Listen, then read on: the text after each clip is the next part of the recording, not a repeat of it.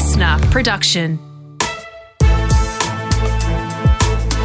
This is Global Truths with Dr. Keith Suter. We're talking today about the potential for do do do an arms race, another one uh, between the Cold War states. By the way, America, Russia. That's right. Yeah. Why? What is going on? How could this even be a thing still? Well, Donald Trump um, spoke recently at a rally uh, whereby he said he would pull America out of what's called the Intermediate Nuclear Force Agreement. So you have different types of nuclear weapons. You have tactical nuclear weapons, they're short range ones.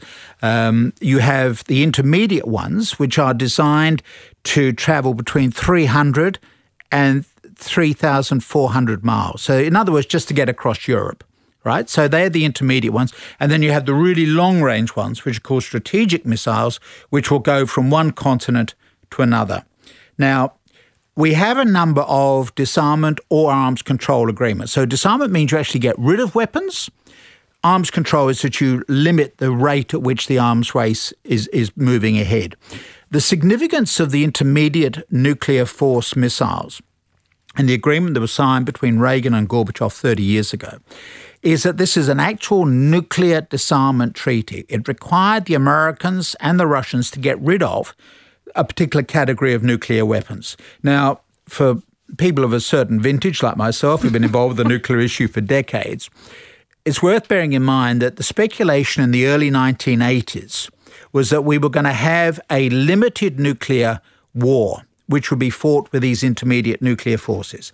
The theory is that you would have a surprise attack on the Soviet Union, which would destroy the Soviet Union destroy about a third of Europe and means that the United States would be broadly left untouched. So in 1982, for example, when I was in the United States, there was a report from the US Postal Service explaining how they would continue to operate in the event of a limited nuclear war.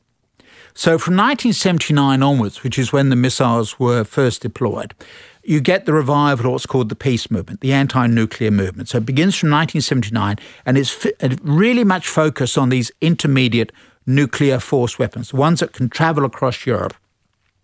So we then end up with an, uh, an anti nuclear movement. Uh, eventually, Reagan and Gorbachev sign this 1987 agreement. It's a remarkable development. Remember, in 1983, President Reagan had referred to the Soviet Union as the evil empire.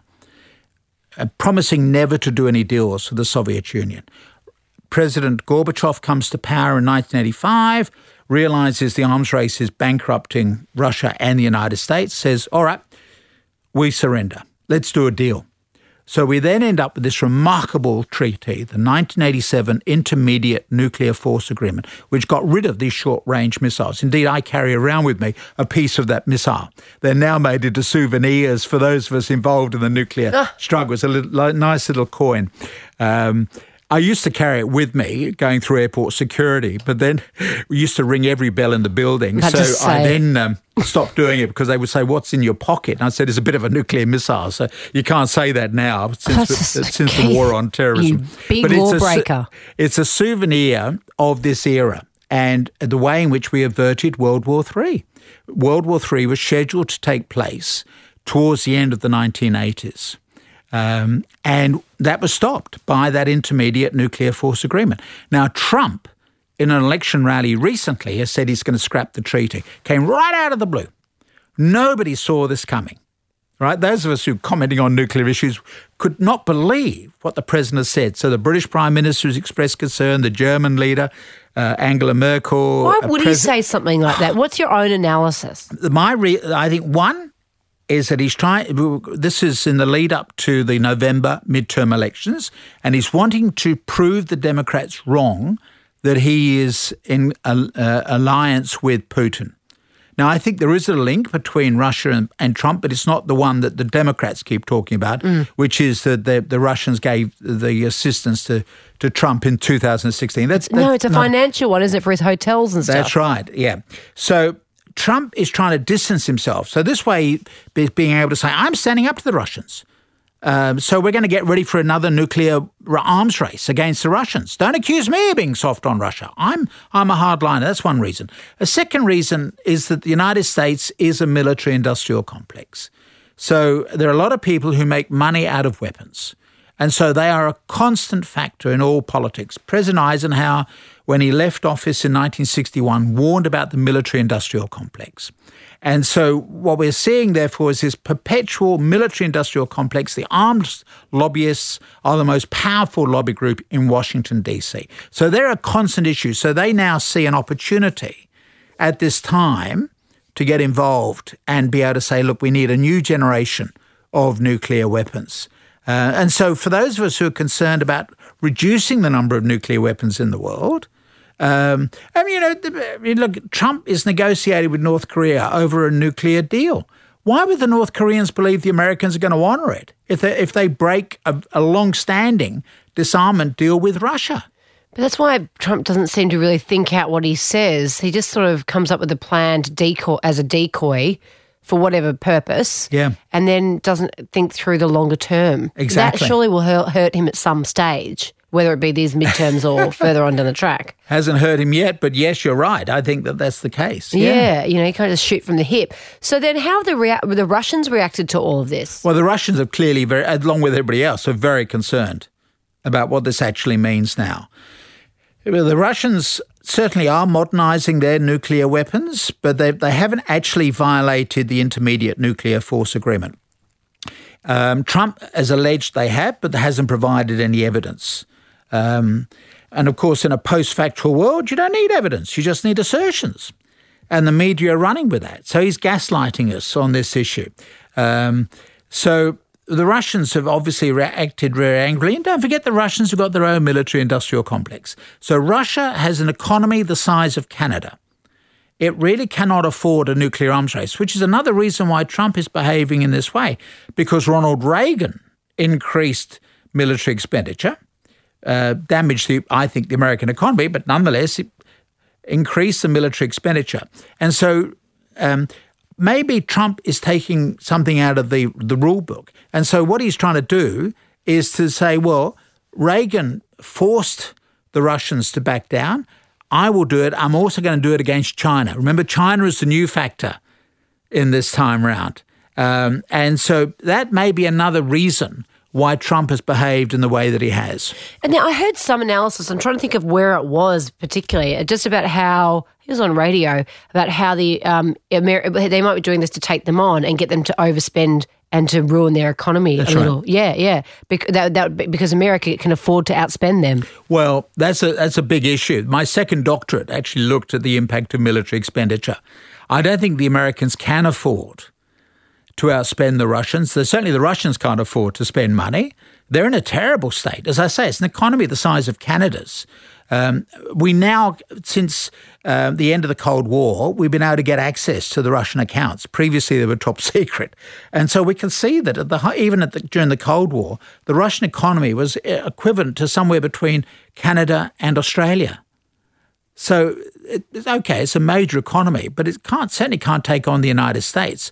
But within the United States, they're going deeper and deeper into debt. Remember, empires dest- destroy themselves. Empires die from suicide, not from murder. They don't get destroyed from outside. They lose the capacity to run an empire. And the problem for the United States is they're just getting deeper and deeper into debt. So it's questionable whether the Americans themselves can continue to afford such a high rate of military expenditure. But in the meantime, of course, it gives jobs to people. And for a p- brief period at the end of the uh, Cold War, we actually had a reduction of military expenditure. This was the so called peace dividend. But that's all now gone. And Trump is back to increasing it. Remember, this is not what Trump was promising us in 2016. He didn't say anything about reducing military expenditure because he was always talking about making America great again. But the implication was that he was not going to go ahead with a dramatic increase in military expenditure. The Americans can't afford it. A lot of the little communities that provide the soldiers are suffering from combat p- fatigue. You know, they've lost so many of their own people. Uh, they've got people who are walking wounded. You look at the murders, the suicides that are committed in, in America. A lot of them are done through veterans who do not get good treatment from their Department of Veterans Affairs. There's a sense of combat fatigue. And Trump is now trying to um, militarize America still further.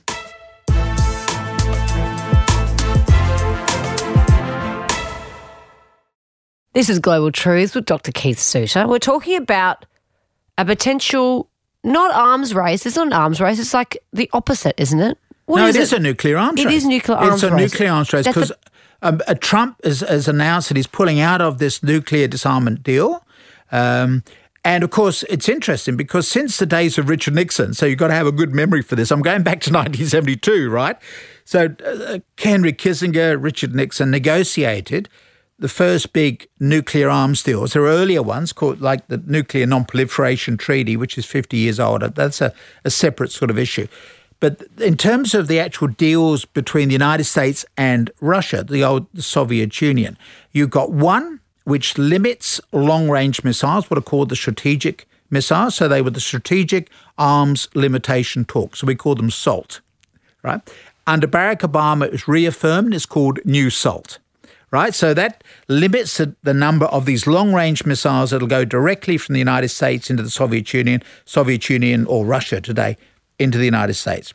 Um, that treaty is still in existence, but of course, we're worrying whether or not Trump will try to pull out of that one as well. Then another important treaty is this intermediate nuclear force one, which Trump has said he will pull out of. That's 30 years old. That goes back to the days of Reagan and Gorbachev. And there's another agreement which limits what are called anti ballistic missiles. And this, again, is decades old. So this is a, a treaty which limits the number of uh, missile installations you can have to shoot down incoming missiles. That's why it's called ABM, Anti Ballistic Missile Treaty. Um, whether the science actually works, of course, is another matter. You know, it's a bit like you're shooting at me and my then having to uh, shoot the bullet as it heads towards me. So that that's the that's the ballistic missile defense system, and uh, George Bush Jr. pulled out of that one. So we're, we're looking actually at the erosion of the nuclear disarmament, nuclear arms control regime. So the world is actually getting more and more dangerous. So the Bulletin of Atomic Scientists, which has moved, you know, they they had this uh, doomsday clock. They're going to be moving that arm still closer to midnight. So, who has the money slash inclination at the moment? Um, which countries to spend money on arms? Well, it, it's going to be obviously America is setting the example. Russia will be doing so, and China, of course, is also now doing so. So China sees itself as the emerging great power. And so they're not necessarily going into big long range missiles, nuclear, but they are certainly developing their conventional forces. Um, so you've really got now got a three way struggle, which we didn't have in the days of Nixon and and Henry Kissinger. So the Chinese are also maneuvering. So there's certainly an increase in conventional expenditure, but again from a very low base. The Americans outspend the next 20 countries combined. So they're spending more America than Britain, France, China, all the rest of it. In fact, most of the countries that they outspend are actually American allies. So America is never going to be attacked by Britain or France or now Germany. Um, so they're spending a huge sum of money. So, off the back of this, just on a different issue, but slightly aligned, I, well, it's very aligned, but military. So, obviously, China, huge military. North Korea, huge military. America still comparative big military or not oh, absolutely, really? absolutely. And in comparative terms, North Korea has a large standing army, and of course, it's developing nuclear weapons, and we've discussed that. China is coming off a very low base, and a lot of their soldiers are actually involved in things like planting trees. What? So they. so they uh, on a visit to China, I was shown how they were using soldiers to plant trees. They've got a problem, you know, with the erosion of topsoil. In China? In China. I was, this is really a right off at a tangent. yes. I was with the vice president of Taiwan. Of course you were. Annette Lu, yeah.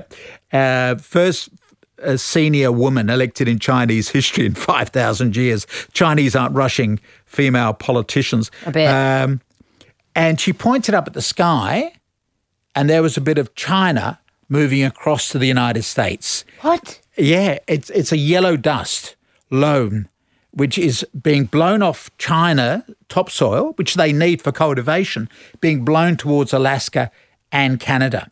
So planting trees is very important in China because it means that you're keeping the soil on the ground and not having it blown across the, the northern Pacific. So that's what their their military are doing. So they have a lot of military, but they're also involved in a lot of other exercises.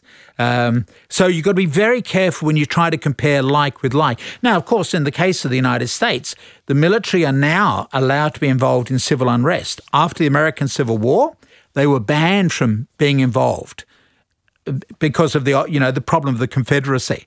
So what do you was, mean by civil unrest? Do you mean like partaking in uh, demonstrations, for example? Exactly. Oh. And under Barack Obama, with this war on terror, he agreed that the military can be called out and used on the streets.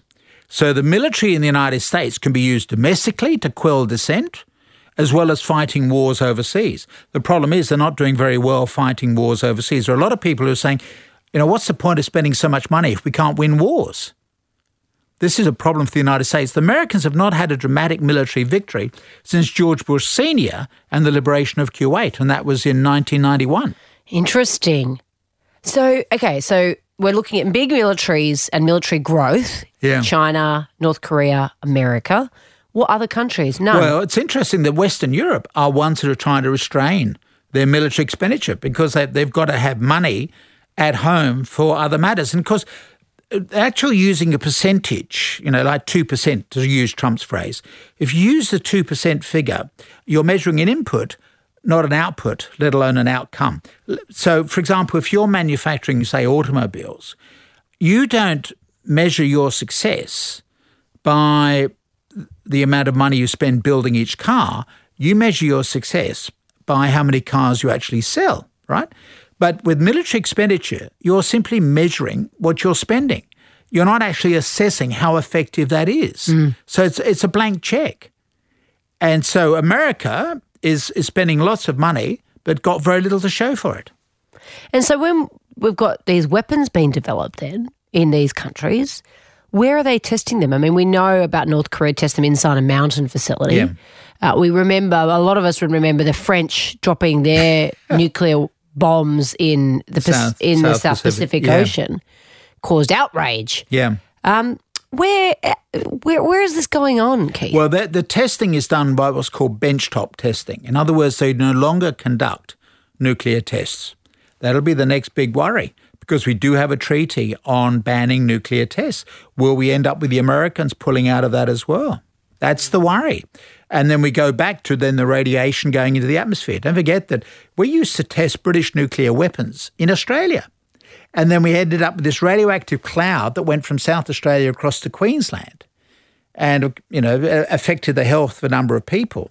So we, we got out of testing weapons in the atmosphere. In Australia, the same in the United States, there's a very famous allegation made about the making of a movie on a nuclear test site in the United States, and, and a number of the people involved, including John Wayne, died of lung cancer. So that's how we, stopped the testing in the atmosphere. That was back in the days of John Kennedy. You've got to have a long memory when talking about nuclear treaties.